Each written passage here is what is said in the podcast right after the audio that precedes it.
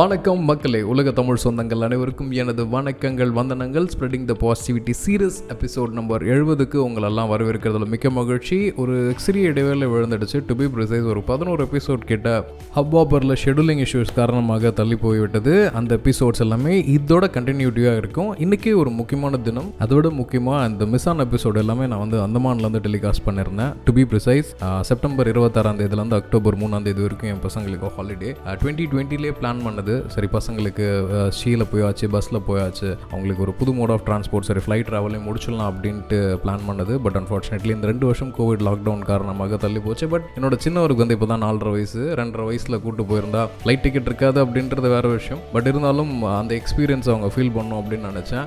அட்டகாசமாக இருந்த அந்த experience definitely seventy one seventy two seventy three அந்த எபிசோட் சீரிஸில் நிச்சயம் அதை பற்றி கேட்கலாம். நல்ல அழகான பயணம். பயணம் முடிச்சுட்டு திங்கக்கிழமை ஈவினிங் ஒரு த்ரீ ஓ கிளாக் கிட்ட லேண்ட் ஆகணும் லேண்ட் ஆகி நான் முடிச்ச உடனே வேலை வேலை வேலைன்னு ஓடிட்டேன். ஸோ நேற்று ஆயுத பூஜை நல்லபடியாக முடிஞ்சு ஸோ இன்றைக்கி குரு ஆஃப் டே வீடு எல்லாத்தையும் க்ளீன் பண்ணி முடிச்சுட்டு உங்கள் கூட இணையத்தில் மிக மிக மகிழ்ச்சி. ஸோ உங்கள் எல்லாருக்கும் பெண்டு கைண்ட் இருக்கும்னு நினைக்கிறேன். நிறைய பேர் வந்து நாங்களாம் கிட்டத்தட்ட ஒரு ஒரு வருஷம் கழிச்சு ஆஃபீஸ்லாம் க்ளீன் பண்ணிருக்கோம். இன்னும் என்னோட கார் வாஷ் பண்ணல எல்லாமே ஹவுஸ்ஃபுல்லாக ஓடிட்டுருக்கு.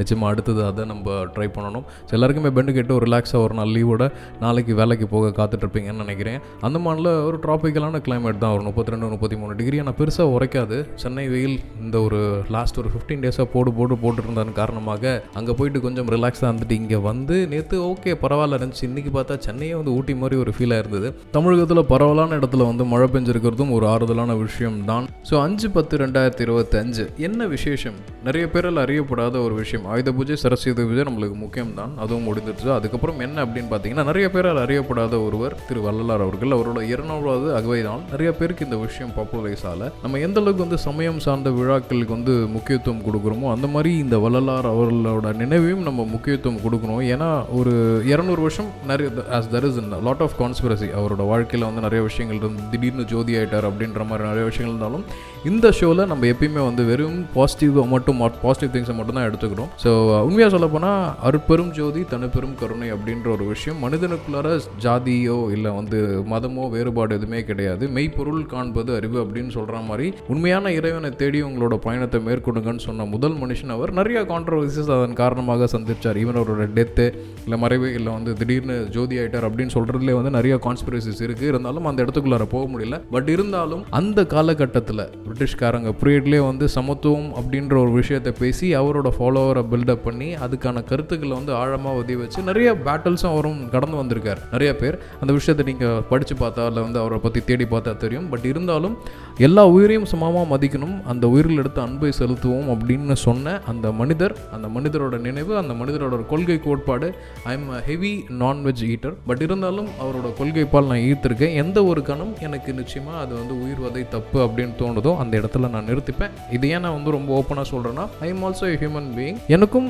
சில விஷயங்களில் முரண்பாடு கிடையாது முரண்பாடுகள் இருக்குது அது சரி இல்லை தவறு அப்படின்ற ஒரு பாயிண்ட் ஆஃப் வியூ வரும்போது அதை தாண்டி அதையும் தாண்டி நான் திங்க் பண்ணக்கூடிய விஷயத்தை நோக்கி ஓடுவேன். ஸோ நிச்சயமாக இந்த தினம் நம்ம எப்படி சரஸ்வதி பூஜை ஆயுத பூஜை கொண்டாடுறோமோ அந்த அளவுக்கு வள்ளலார் அவர்களையும் அவரோட நினைவையும் நம்ம போட்டுறணும் அவரோட கருத்துக்களை நம்ம வந்து அடாப்ட் பண்ணிக்க ட்ரை பண்ணலாம் இல்லை முயற்சி செஞ்சு பார்க்கலாம். ஏன்னா நம்ம சயின்ஸாக இருக்கட்டும் இல்லை வந்து ஆன்மீகமாக இருக்கட்டும் ரெண்டுமே வந்து எந்த இடத்துல கொலைட் ஆகும்னு பார்த்தீங்கன்னா இயற்கை அப்படின்ற ஒரு விஷயம். ஸோ அணுவின்றி அமையாத உலகு அப்படின்னு கேட்டிருக்கோம். அந்த அணு எங்கேருந்து வந்துச்சு அப்படின்னு பார்த்தாலே வி கேன் அண்டர்ஸ்டாண்ட் ஏதோ ஒரு மேஜிக்கல் பாயிண்ட் பிக் பேங்னு சொல்லலாம் இல்லை வந்து அணு வண்டம் பிளந்தது அப்படின்னு சொல்லலாம். ஏதோ ஒரு காரணத்தெல்லாம் ஒன்றுமே இல்லாமல் ஏதோ ஒன்று உருவாகி அதை வச்சு நம்ம ஓடிட்டுருக்கோம். ஸோ இந்த மாதிரியான ஒரு அஸ்பீஷியஸ் டேல் நாம் திரு வள்ளலார் அவர்களோட நினைவை போட்டுறோம் அவரோட தொண்டுகளை வந்து நம்ம நிச்சயமாக வந்து எடுத்துக்கணும். அவர் விட்டு சென்ற கருத்துக்களை நம்ம ஒரு தடவை ரிஹர்சல் பண்ணலாம். பிடிச்சிருந்தா ஃபாலோ பண்ணுங்கள் இல்லைனா உங்களோட பயணத்தை நீங்கள் தாராளமாக தொடரலாம். ஸோ இந்த எழுபதாவது episode of spreading the positivity series அவரோட வள்ளலார் அவர்களோட இருநூறாவது அகவை தினத்தை முன்னிட்டு சமர்ப்பிக்கப்படுகிறது.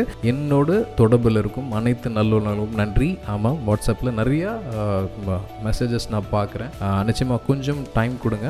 டெஃபினட்டாக நம்ம எல்லாம் இன்ட்ராக்ட் பண்ணுவோம் வாட்ஸ்அப்லேயே. So thank you so much என்னடா இது நான் சிங்காக அப்படியே பேசிடுவாங்க அப்படின்னு பார்த்தீங்கன்னா இன்றைக்கி ஒரு ரெண்டு மூணு கட்டு விழுந்துடுச்சு. அந்த ரெண்டு மூணு கட்டுக்கு காரணம் என்ன அப்படின்றத இந்த கிளிப் முடிச்சதுக்கப்புறம் நீங்கள் கேட்கலாம். So until we meet you next time tata bye bye take care அடுத்த பாட்காஸ்ட் எல்லாம் எல்லாமே நிச்சயமாக வந்து அந்தமான் பயணங்களை பற்றி அப்புறம் பொன்னியின் செல்வனை பற்றி so stay tuned and stay happy ஜாலியாக இருங்க மக்களே. The blue purse no follows நிறைய பேருக்கு தெரியாத ஒரு விஷயம் வந்து ஐந்தாம் தேதி பத்து ரெண்டாயிரத்தி இருபத்தி ரெண்டு வள்ளலார் அவர்களோட இரண்டாவது.